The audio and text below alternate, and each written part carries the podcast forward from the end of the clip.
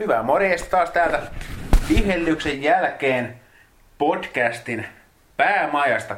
Täällä taas tutut jampat äänessä, eli Lassi Seppä ja vieressä möllöttävä Niko Björksten. Morjesta, morjesta.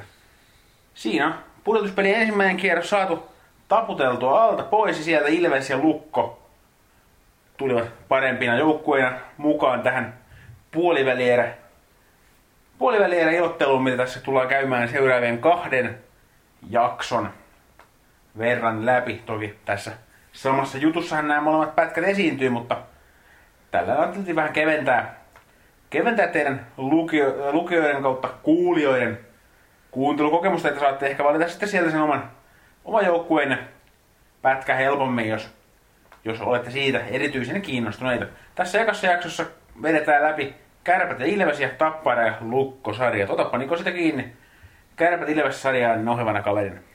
Joo, lyhyesti nostetaan sen verran omaan enää, että kyllähän tiedettiin jo nämä, tai siis tiesin nämä jatkajat. Okei, toinen oli vähän semmoinen nössö, kun sanoin, että ei ensimmäisen pelin voittaja. Lukkohan voitti sen ensimmäisen pelin ja itse asiassa sanoin kyllä Ilvekselle 2-0 laskeskelin silloin sen verran, että Teemu Rautianen tekee Lappeenrannassa rankkarista maalin, mutta ei tehnyt maalia, niin meni sitten 2-1, mutta 2 kautta 2 tässä vaiheessa. Paljon Rautianen on sun muuten velkaa kyllä, puhutaan pienistä summista hänelle luultavasti. Mutta jatketaan tästä eteenpäin, eli tosiaan Kärpät Ilves ensimmäinen sarja, ja onhan tämä nyt näistä neljästä sarjasta niin ehdottomasti se, mikä on mun mielestä selkeä ei varmaan saada hirveätä eri puraa luotua tämän välillä.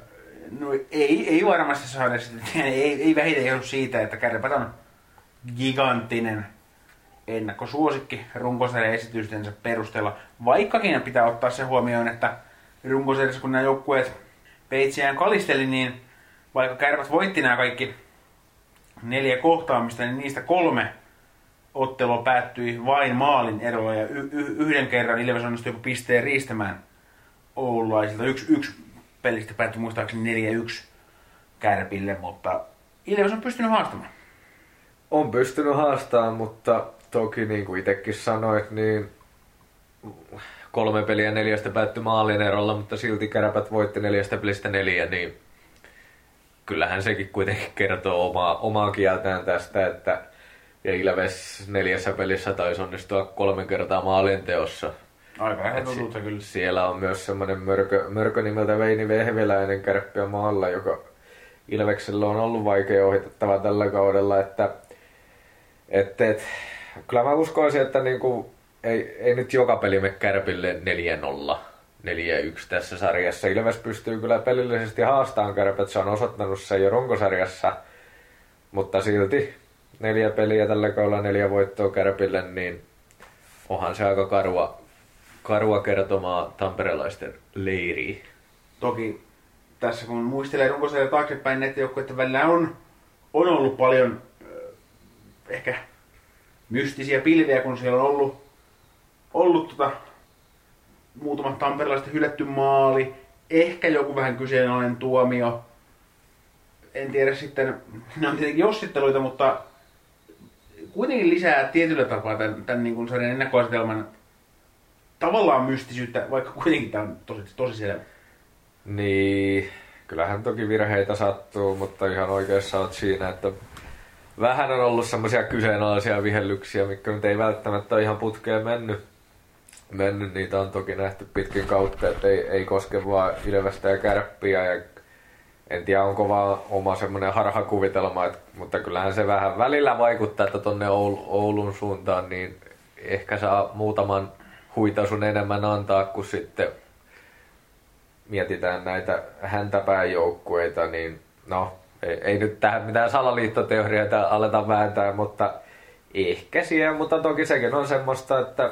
Tuomaritkin on ihmisiä, ja tavallaan jos toinen pe- pelaa parempaa peliä, pitää enemmän kiekkoa, niin ehkä siinä tavallaan myös ihmissilmä vähän tulee fuuletuksi siinä, että ei, ei semmoinen joukko, joka pelaa taitavaa kiekkoa, niin yhtäkkiä sitten perustaisiko peliä rikkeisiin.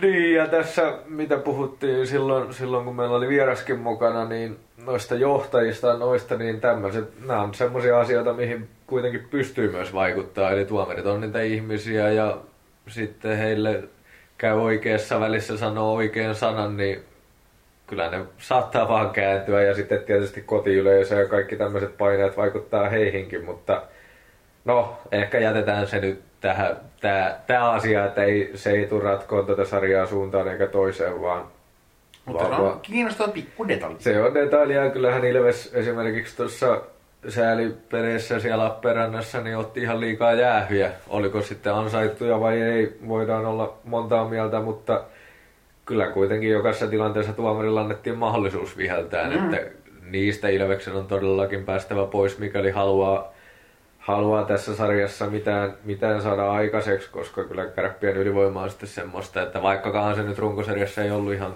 briljanttia, niin kyllä siellä semmoisia jätkiä on, että kyllä niistä paukuttaa, jos ne paikansa.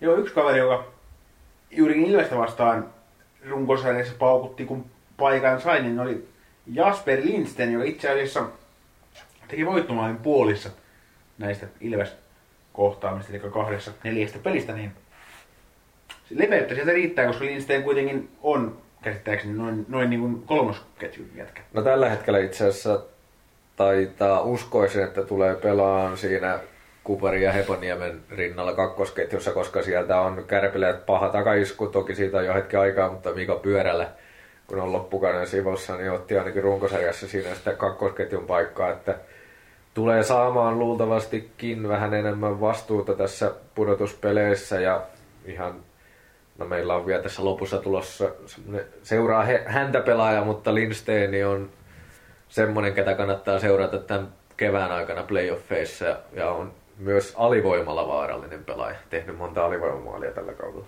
Ja kun puhutaan vielä kärppien ehkä tämmöistä niin huomaamattomammasta osastosta, mi- mihin taas Ilves saattaa nekin vähän aseensa tylsyttää, eli käytännössä ykköskenttänsä, joka Saipan käytännössä yksin kaatoi, niin täällä on tämmöiset kaverit kuin Jari Saili ja Miska Humaloja, jotka on taas ihan eliittiä tuossa niin vastustajan kärkihyökkäjien pimentämisessä. Ja kun Ilveksellä on kärkihyökkäjä kolme ja tässä on jo kaksi nimeä, jotka ne niin mestarillisesti pimentää, niin siellä on Tamperelaisten aset aika nopeasti syöty. Sehän on Kärpillä ollut, ollut jo muutaman kauden se nelosketju Sailio, Sailio Humaloja ja Otto Karvinen.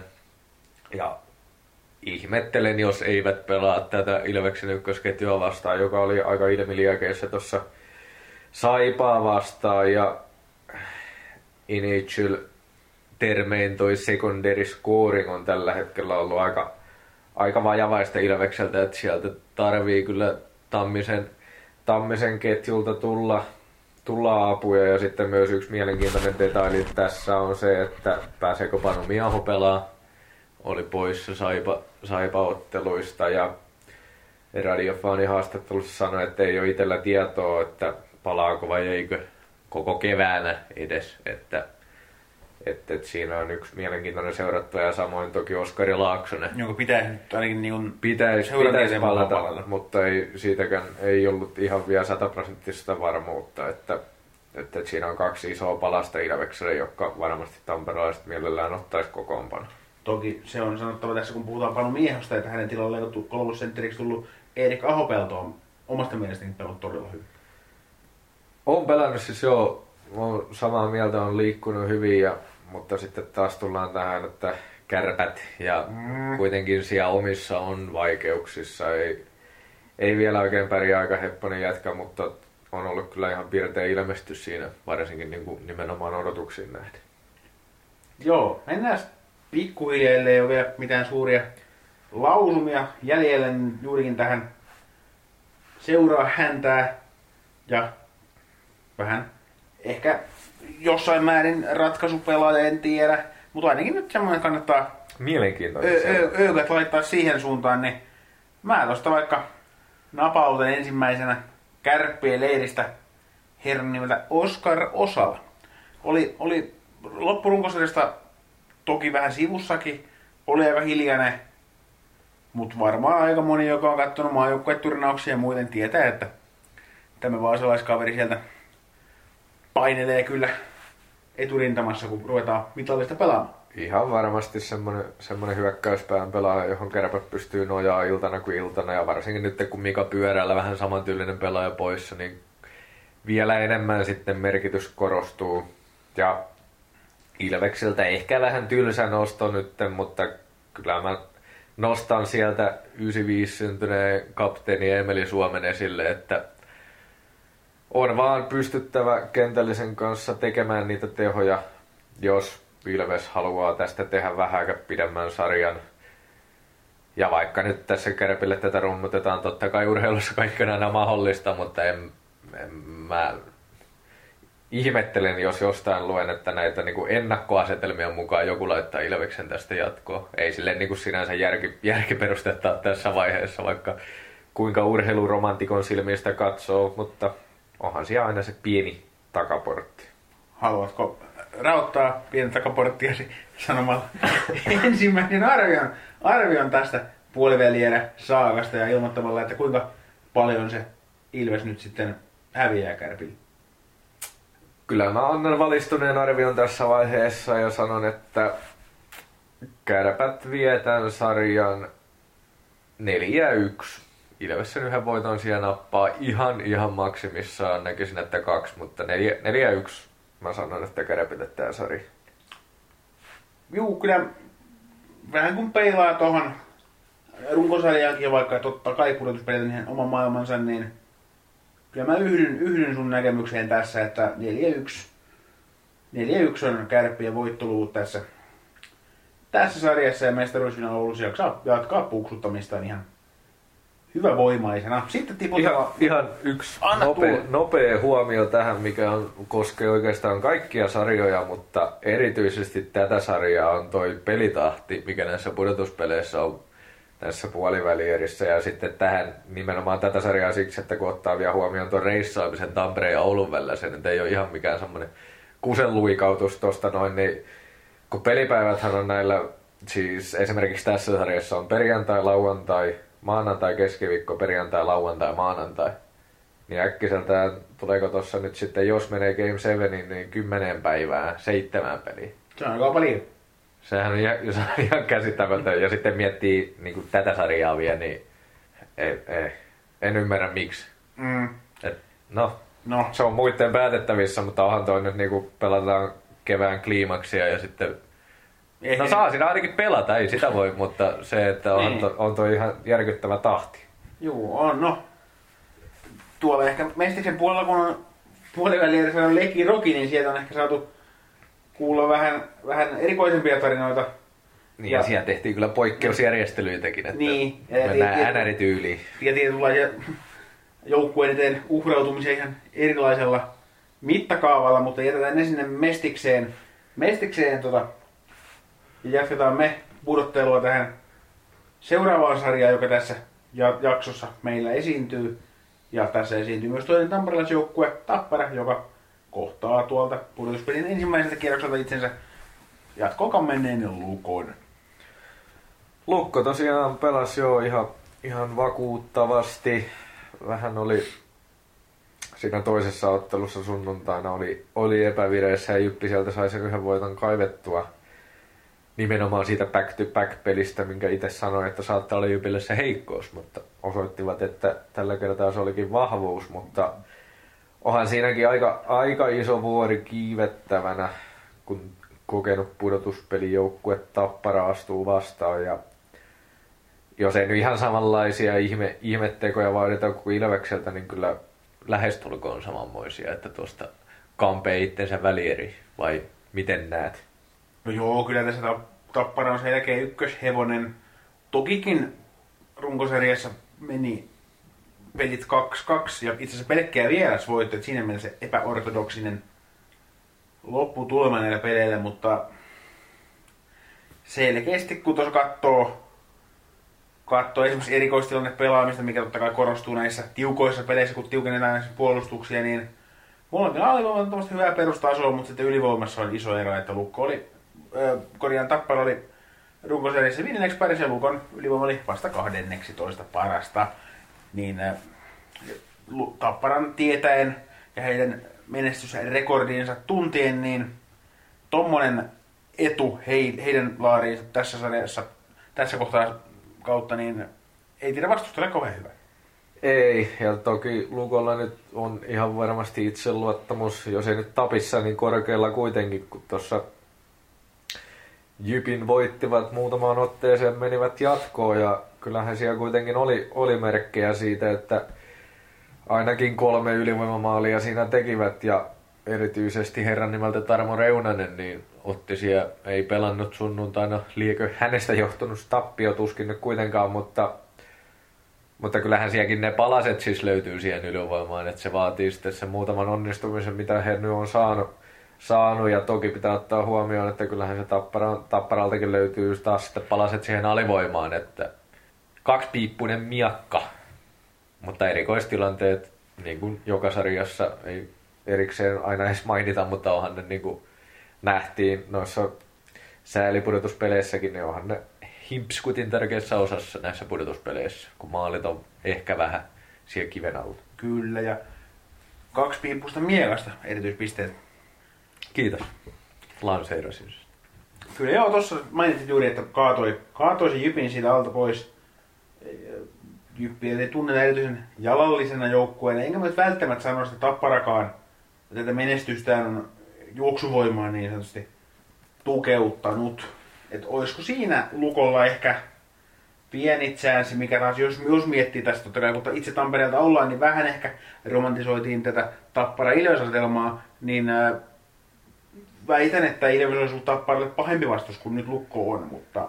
Ainakin henkisellä, henkisellä niin, puolella. Mutta myöskin siksi, että Ilves on Lukkoa nopeampi joukkue ja Tappara taas, se on ehkä jos joku heikkous pitää tapparista kaivaa, niin se on se maalivahtipelin lisäksi, mihin haluan puuttua seuraavaksi. Siellä on aika mielenkiintoinen tilanne. Totta kai Kristian Helienko nuori kaveri on pelannut enemmän nyt perussarjan aikana. Pelannut hyvin, hyvin ja välillä vähän vähemmän hyvin. Ja tasaisuus on puuttunut. Mutta sitten taas Niklas Beckström on loppukauteen tultaessa napannut sitä vastuuta pelannut niin kuin NR Konkarin kuuluukin. Kysymys kuuluukin kumpi kaveri siellä seisoo tuolla välissä, kun tämä sarja alkaa perjantai? Se on kyllä, se on oikeasti paha kysymys, koska kuitenkin niin kuin sanoin, niin tuossa loppurunkosarjassa pelotus alkoi olemaan aika 50-50, että siellä Beckström sai huomattavasti enemmän vastuuta kuin siinä kauden alussa tai keskivaiheella, että en, en kyllä osaa vastata tuohon kysymykseen, koska ja tuleeko tässä niin kuin ole enemmän sitten tota tandemitaktiikkaa, että molemmat sitten pelaa. Mä en, sitä mä en jotenkaan usko, että Beckströmi esimerkiksi pystyy kautta Beckströmiä ei peluteta back to back peleissä. että se on kuitenkin siellä on ollut niitä vaivoja ja, ja, ja kyllä se hyvin on torjunut sitä en sano, mutta se liikkuminen välillä on vähän sellaista, että kyllä siellä edelleen on niitä vaivoja. Niin sen takia en usko, että back-to-back-peleissä tulee, niin jopa lähtisin veikkaan, että Tappara, Tappara tulee peluttaa ehkä, en tiedä puoliksi, mutta että molemmat ainakin tulee pelaa. Joo, Luko, mites. Lukollahan toi tilanne nyt on aika selkeä, että Lassi Lehtinen on nyt kantanut sijasta ykkösvahdin viittaa ja tulee kyllä kantamaan. Toki siellä on Oskari Setänen sitten, jos, jos nyt tulee Lehtiselle muutama huono peli, niin Setänenkin voidaan laittaa tolppien väliin ja se ei ole mikään katastrofi. Oli tu- tulossa juuri tähän näin, että kun itse taas äh, on Lassi Lehtistä seurannut paljonkin viime kevään mestis, mestis tuli kollega Jesse Eskelisen kanssa tuolla Keurulla käytyä kertais toinenkin, niin tuota, Lassi Lehtinen on kyllä yksi jä, jäis, jäisim, jään viileimmistä maalivaiheista, ketä on on tavannut itse asiassa myös Kristian Heliengon ohella, että tässä on kyllä kaksi nuorta erittäin kylmäpäistä jätkää. Se on, se on, mitä itse dikkaan tästä sarjasta, ja taas varmaan aika monet muistaa, kun taas äh, Oskari sen entinen seura, Turun palloseura pelasi viime keväänä Tapparaa vastaan, niin siellä ei homma ihan toiminut.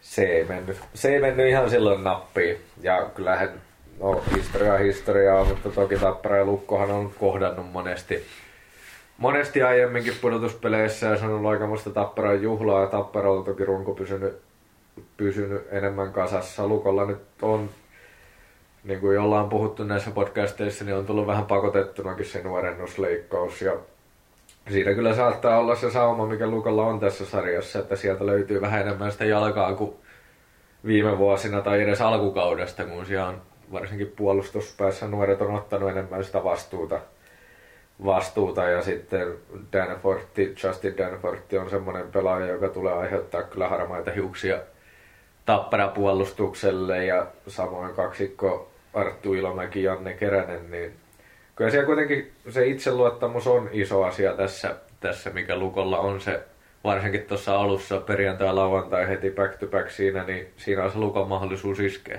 jos Tappara ei, ei ihan valmiina ole, mitä kyllä kovasti epäilen, koska kyllä siellä, sielläkin on sitä kokenutta jätkää, joka tietää, mitä, mitä nämä pelit vaatii, mutta kyllä toi perjantai lauantai näyttää niin kuin pitkälti suuntaa tälle sarjalle.